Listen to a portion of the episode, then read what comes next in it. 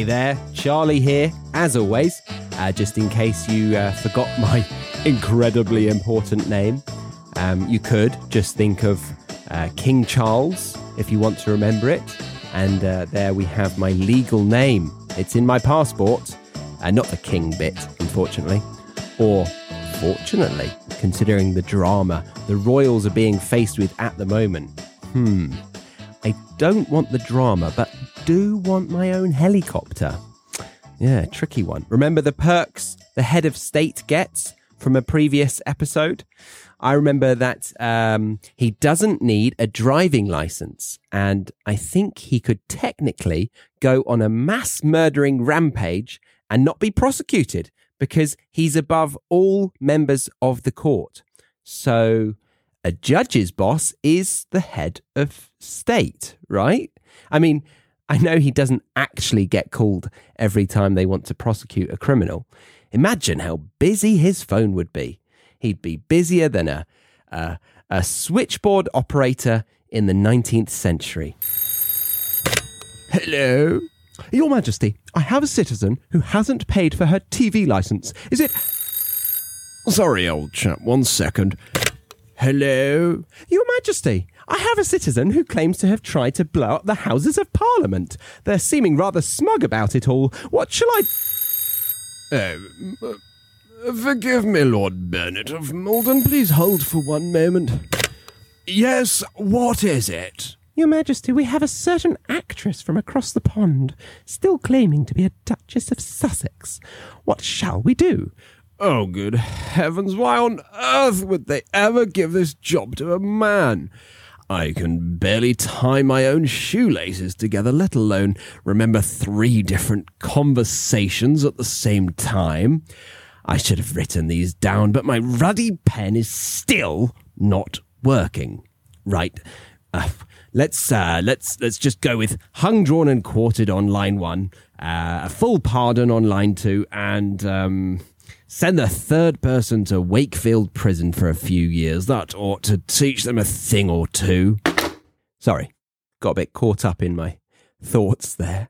Anyway, if you didn't listen to any of that episode about King Charles, then you might like to listen to Bite Size episode 44 Did King Charles actually want the throne? But today we are talking about a completely different topic, one that is uh, a million miles away from Buckingham Palace Actually, let me see. Um, to be exact, we are 7,747 miles away. And um, if you aren't great with your distances from Buckingham Palace, which you, you should be, you know, just like our times tables, we should keep these things on our fridge doors and, you know, glance at them as we get the milk. So, yes, if you don't know where 7,747 miles away from Buckingham Palace is, I'm in Bali in Indonesia. In the last bite sized episode, I told you about my arriving in this smoking hot and friendly island and today I'd like to continue telling you about my adventure. Uh, remember, though, to grab that free worksheet with some of the vocabulary from today's episode by clicking on the link in the show notes of the podcast player you are listening to this episode on. Or you can head over to the BritishEnglishPodcast.com or you can download the app and listen to the episodes on there and get all of the free worksheets in one place. A really nice app that I paid a lot of money for. So I'd love for you to use it. So search the British English Podcast app in your device's app store. Anyway, so um, let's imagine we are there now because I'll come clean and admit I'm no longer in Bali as of this recording. I'm using my uh, my wee brain to go back in time to a time where I was not freezing my little titties off because I'm in England now and um, currently have two pairs of joggers on and a couple of fleeces as well. But yes, let's uh, let's get some sound effects for Bali to transport ourselves over seven thousand miles, shall we?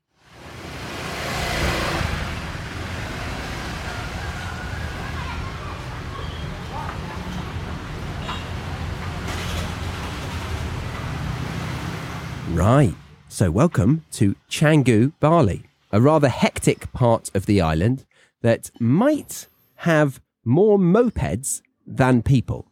I don't know. I'm, I, I would guess a moped, a small motorbike that you um, put your legs together in front of the seat. Anyway, what else can I say about Canggu? Um, it also has half a dozen Instagrammable brunch spots on every single road. But I've got to say that in between the cafes, restaurants, and spas, there are bars, but there are probably more spas. Um, there's a lot to be desired in between these places. There's a lot to be desired.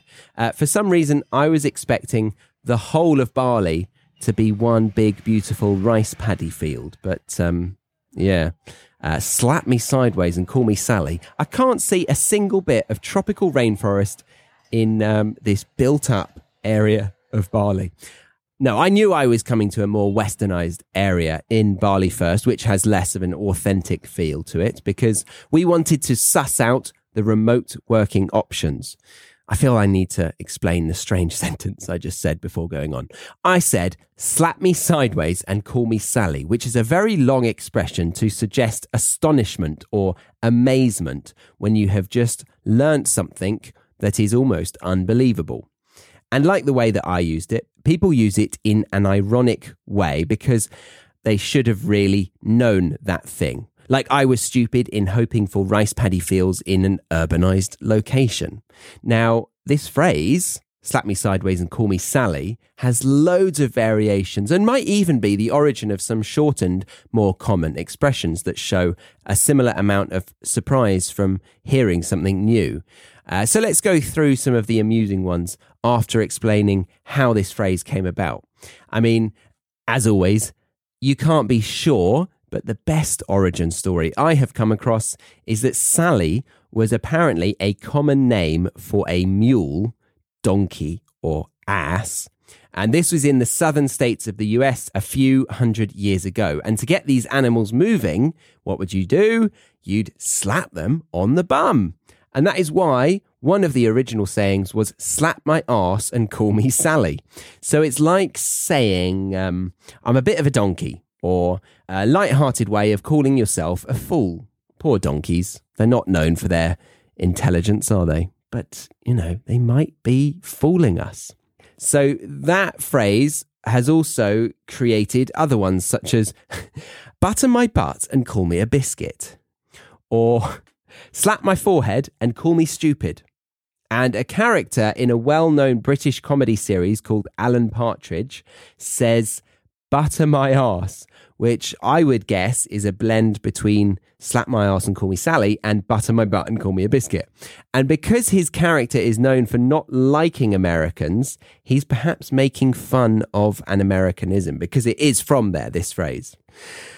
But yeah, I also saw some way less common ones, but uh, still quite fun. Uh, let's see, we have, um, well, love me tender and call me Elvis. Oh, thank you very much. Uh, uh I mean, Oh, thank you very much. I honestly just tried to Google how to do an Elvis impression for about 10 minutes and uh, got nowhere. Oh, thank you very much. That's all I've got. Oh, thank you very much. Uh huh, uh huh. It's awful. Absolutely awful. That's annoying that when you go down a rabbit hole on the internet, you, you think you can learn something and then you end up realizing, I've just wasted a lot of time. But it's good to know when you should cut your losses. Admittedly, I was uh, 10 minutes too late on that one. The next one is, well, shut my mouth and call me luggage, which is pretty random, isn't it? And the last one that I found that was amusing for me, and maybe for you, is, well, feed me nails and call me rusty, which I'll let you um, digest. Not the nails, because I don't want to call you rusty, unless your name is Rusty. So, anyway, uh, people really have adapted it. That's my point. It's uh, it's been played with. So Hopefully, you understand. What I was meaning was that I was stupidly surprised that there wasn't a lot of nature in an urbanized area of Bali, but at least we've also learnt a few fun variations of a phrase. So let's see. Um, we brunched in some incredibly inauthentic yet bougie places. Bougie is this kind of new word, really, that's come about in the last uh, let's say five years, or it's it's trending more now, or maybe relevant people are using to just swap out for luxurious. It just really means luxurious. But yeah, we went to some nice bougie brunch places. Uh, did some work in a load of nice spots until we couldn't take the heat. And then we'd head back home to our air conditioned accommodation to make the most of the fact that the accommodation was really nice. Um, and the communal pool as well. The other thing I noticed with the architecture, it's all very concrete heavy, um, very modern, and yeah, architecturally interesting. Uh, then we would go for dinner, either by going out to some well reviewed places like you would and um, still pay a quarter of the price that we're used to, or we went to these places called warongs. A warong is the word for a type of small family owned eatery in Indonesia. Apparently, it can be a small business, be it retail, etc. But I only saw them as little restaurants, and they varied massively.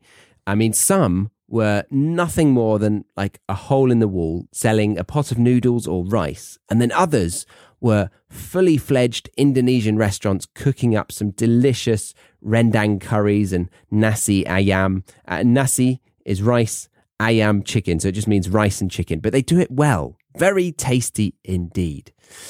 But before long, we were ready to set sail to our next destination admittedly, we uh, didn't need the sails up because we were going by taxi. Oh, oh, yeah, this is worth mentioning. To get around day to day, we were going on the back of a moped driven by a moped driver.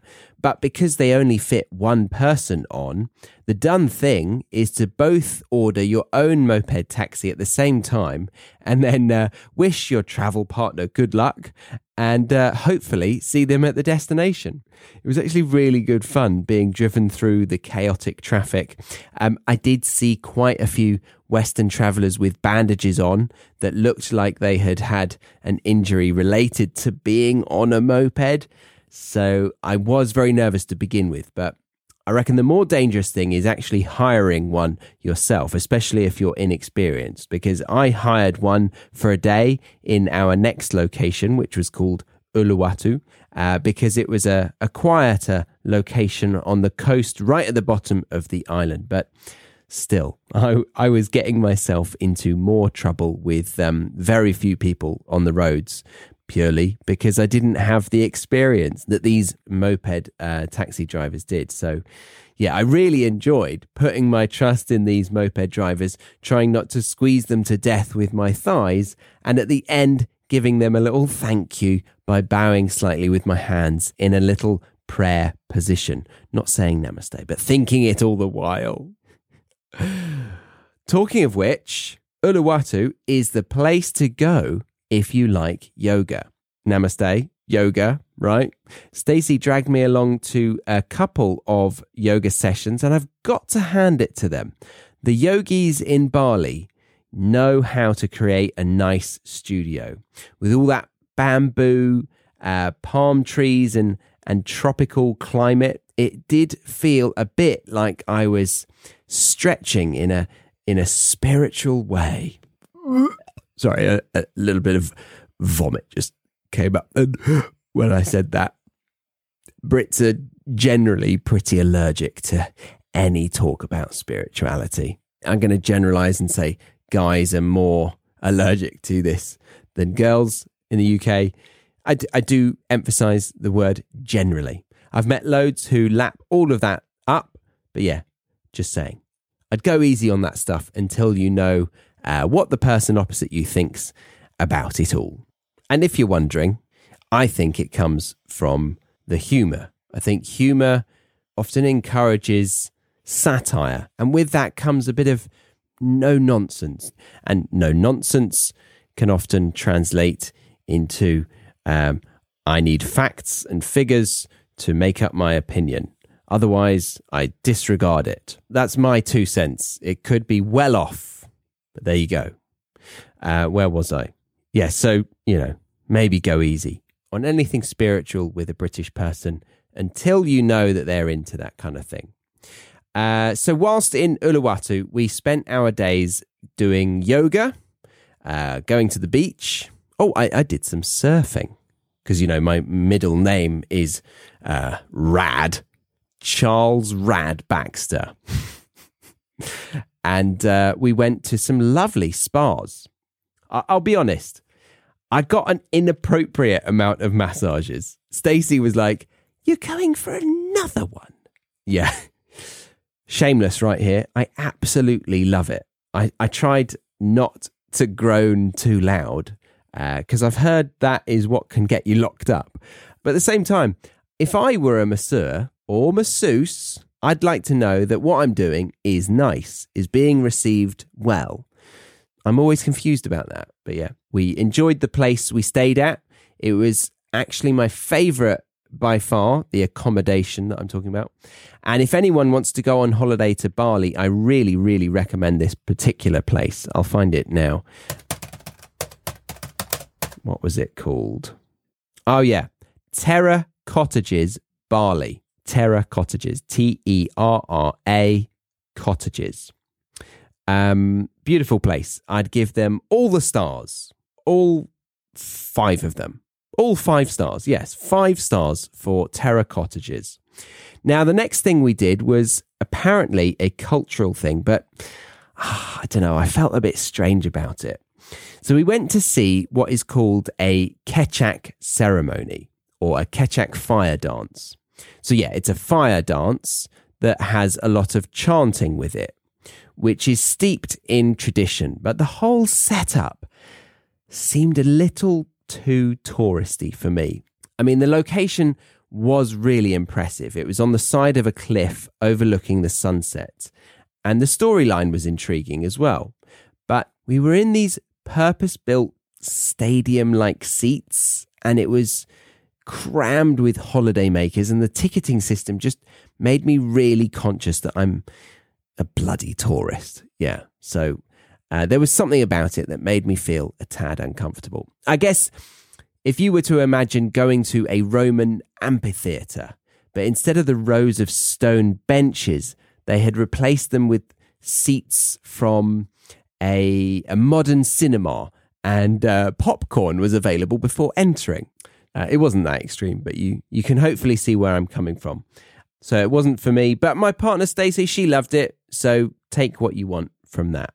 All right, let's take a break. And when we come back to it, I'll tell you about our final destination that was my favorite by far.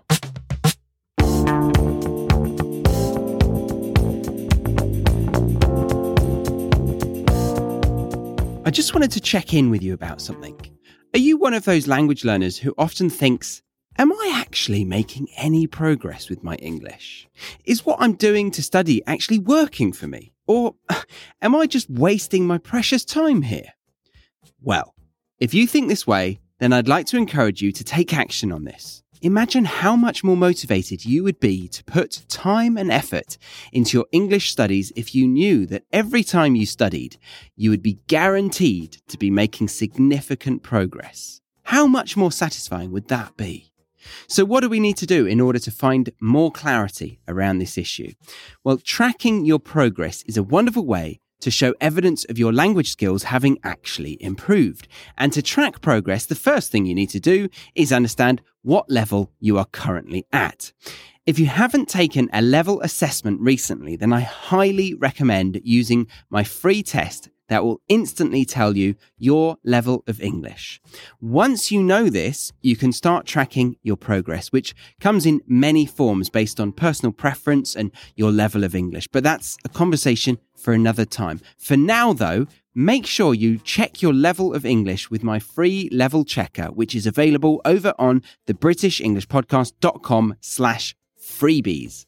That is the britishenglishpodcast.com slash F R E E B I E S, or find it in the show notes of this episode.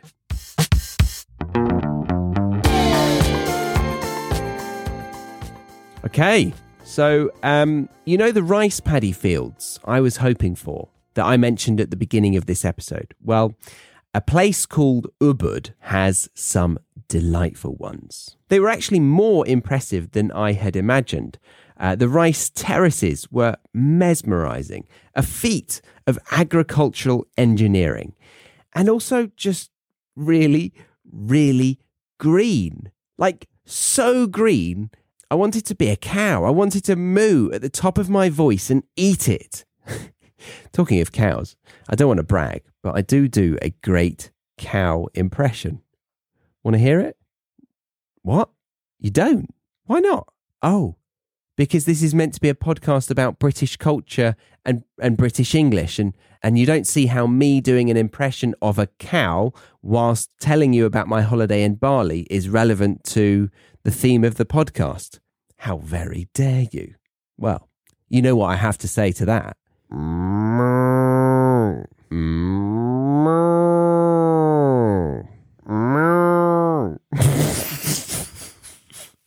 Come on. That is good. Honestly, no sound effects. My own voice.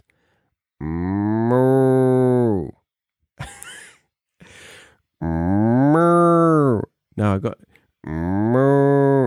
I can't do that. Fucking hell, what am I doing?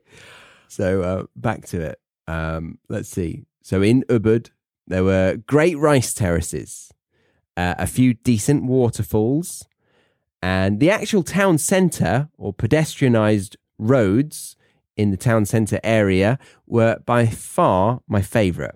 It felt like uh, the West had had an arm wrestle with Ubud, but lost uh, in in a graceful way. So, um, still lots of westernized things, but the place is keeping hold of the original culture. Yeah. I saw a lot of handcrafted stone sculptures, um, woodworks, and and paintings. Yes, paintings with incredible detail. Um, we were actually taken to one art studio that encouraged local teenagers to come and learn how to paint after school. And some of them, who weren't even 16, had done some real masterpieces. And I know this isn't a travel guide podcast, but I again highly recommend our tour guide on that day. His company was called Genuine Bali Experience. And so our tour guide invited us for coffee and breakfast at his own family home compound, where we met his wife and kids, um, his little baby. And um, he taught us all about the traditional layout in a typical family compound. And I'm saying compound instead of house because they uh, usually have multiple houses built very closely together, all within an outer stone wall. It's really different. I've never never seen it in, in any other culture before. Admittedly, I've not traveled too much in Asia, but uh, yeah, I, it, it was fascinating to me. So I was very happy to be able to ask all the questions I could to this local. So yeah, they have this outer stone wall and multiple generations of the family and, and like cousins and stuff live in these compounds together. So they have separate houses close together, and then they have a kitchen uh, per house, but it's separate from the house, and the kitchens are all lined up next to each other in a different part of the compound. And then they have a large percentage of the compound dedicated to the family temple, which is where their deceased family members lie. I, I'm not sure if they bury them or cremate them, but they they have shrines on display and they give offerings to them every single day. In fact, that was one of the first things I noticed that was unusual for me. Um, the locals put out these small woven bamboo containers um, on the side of the road or um, you know on on top of their car dashboard or even uh, by the till of a cafe or a small retail shop. And it's full of flowers um, incense spices and sometimes a bit of fruit or some sweet kind of food. And they do this multiple times a day to offer to the gods as a gesture of gratitude and um, and yeah after speaking with our tour guide all day about the psychology of his friends and family, it really does seem like the default level of gratitude is so much greater in a Balinese person than a Brit that I would assume it has a dramatic effect on depression rates uh, in, in the positive sense. Now, I don't doubt that more developed countries have more depression because they aren't focusing on trying to bring food to the table every single moment of the day. So they have more time to mull over why they might not be happy every single moment of the day. But still, there's an undeniable positive feeling in the air in Bali, in my opinion, that I would imagine is a great repellent of depression and, yeah, severe mood swings. So, yeah, very interesting, and I highly recommend experiencing it and, and definitely going to Ubud. I'd go back in a heartbeat. Oh, oh, oh, um, uh, before I leave you, I forgot to say about our favourite day. Uh, for Stacey's birthday, she wanted to do a Balinese cooking lesson, and this included going to the local markets at the crack of dawn, uh, being taken to a farm, and um, that sounds like we're going to be slaughtered. We weren't slaughtered. We're still alive. Uh, we were taken to a farm and actually um, were able to pick our own ingredients. And then we spent the next four to five hours being taught how to make some delicious Indonesian dishes by a very talented Balinese family. And then, of course, we got to eat everything we had cooked. So, yes, a great day indeed that felt really authentic. Okay, so there we go. I didn't manage to talk about everything, but I suppose you won't really give a crap. Really? Will you? I can't imagine you would be sat there feeling miffed that I skipped over the minutiae of my trip. So, yes, we will wrap things up there, I think. Uh, well done for making it to the end of your listening practice for today remember that the episode is a bit like the trailer for a movie. It's free, it's fun, but there's a lot more waiting for you inside the theatre. And, you know, once you've seen the trailer, you want to see the movie, uh, if the trailer is good in your opinion. And, uh, and you can get access to all of the extra learning resources that I'm trying to tempt you with by checking out the premium podcast or the Academy. You can find out more about both of these on the website, thebritishenglishpodcast.com. But in a nutshell, the premium podcast helps self sufficient learners to get the most out of these episodes. And then the Academy helps learners who want structure, engaging tasks every day, uh, weekly Zoom classes, and a huge library of videos and audios explaining the vocabulary used in each episode. Right, sending you much love to wherever you are whilst listening to this. I hope you have a nice week. My name is Charlie Baxter, and see you next time on the British English Podcast.